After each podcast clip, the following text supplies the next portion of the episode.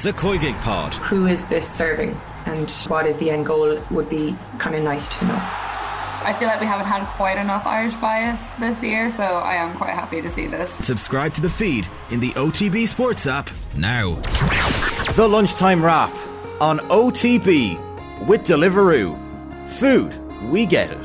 Good afternoon, I'm Philip Egan, and welcome to the OTB Lunchtime Wrap for a look at today's sports news on Tuesday, the 13th of December. Argentina and Croatia go head to head tonight in the first of the World Cup semi finals in Qatar. Both sides came through penalty shootouts in the quarter-finals to reach the last four.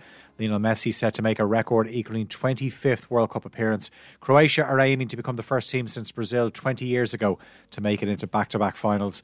Former Ireland international Kevin Kilbane says Messi will be key for the South Americans once again and their hopes of reaching Sunday's final against France or Morocco.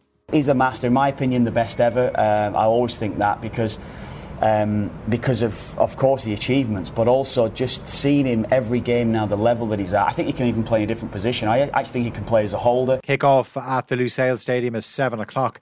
Spanish court has acquitted Brazil international Neymar and other defendants in a fraud and corruption case over his 2013 transfer from Santos to Barcelona. Prosecutors have dropped all charges in the high profile trial. The suit had been brought by Brazilian investment firm DIS the owner of 40% of the rights to the PSG star when he was at Santos. They argued they'd lost out on a cut from the transfer because its true value was understated.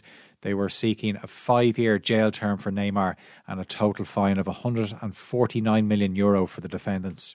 Ross Munnelly's called time on his intercounty football career with Laois after 20 years at senior level. The 39 year old made his debut for the O'Moore County under Mick O'Dwyer in their 2003 Leinster title winning season.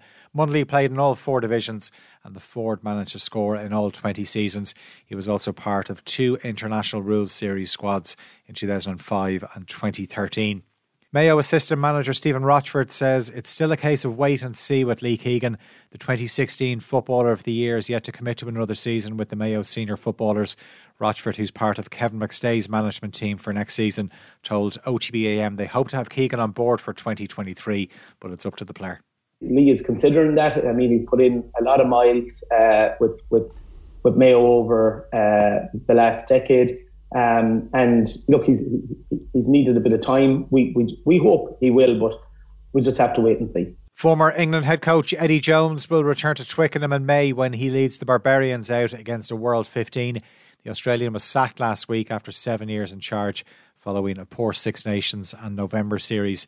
Jones previously coached the Barbarians in a narrow defeat to Fiji three years ago. In snooker, Mark Allen will be back in action at the English Open tonight. The UK Championship winner will face Dylan Emery in the second round. That match is due to start at 8 o'clock. And Frederic Vasseur is taking over as Ferrari team principal after leaving Formula One rivals Alfa Romeo. He'll replace Mattia Binotto in the role in January. The Lunchtime Wrap is brought to you in partnership with Deliveroo, delivering matchday meal deals throughout the World Cup. Deliveroo, food, we get it. The Lunchtime Wrap on OTB with Deliveroo.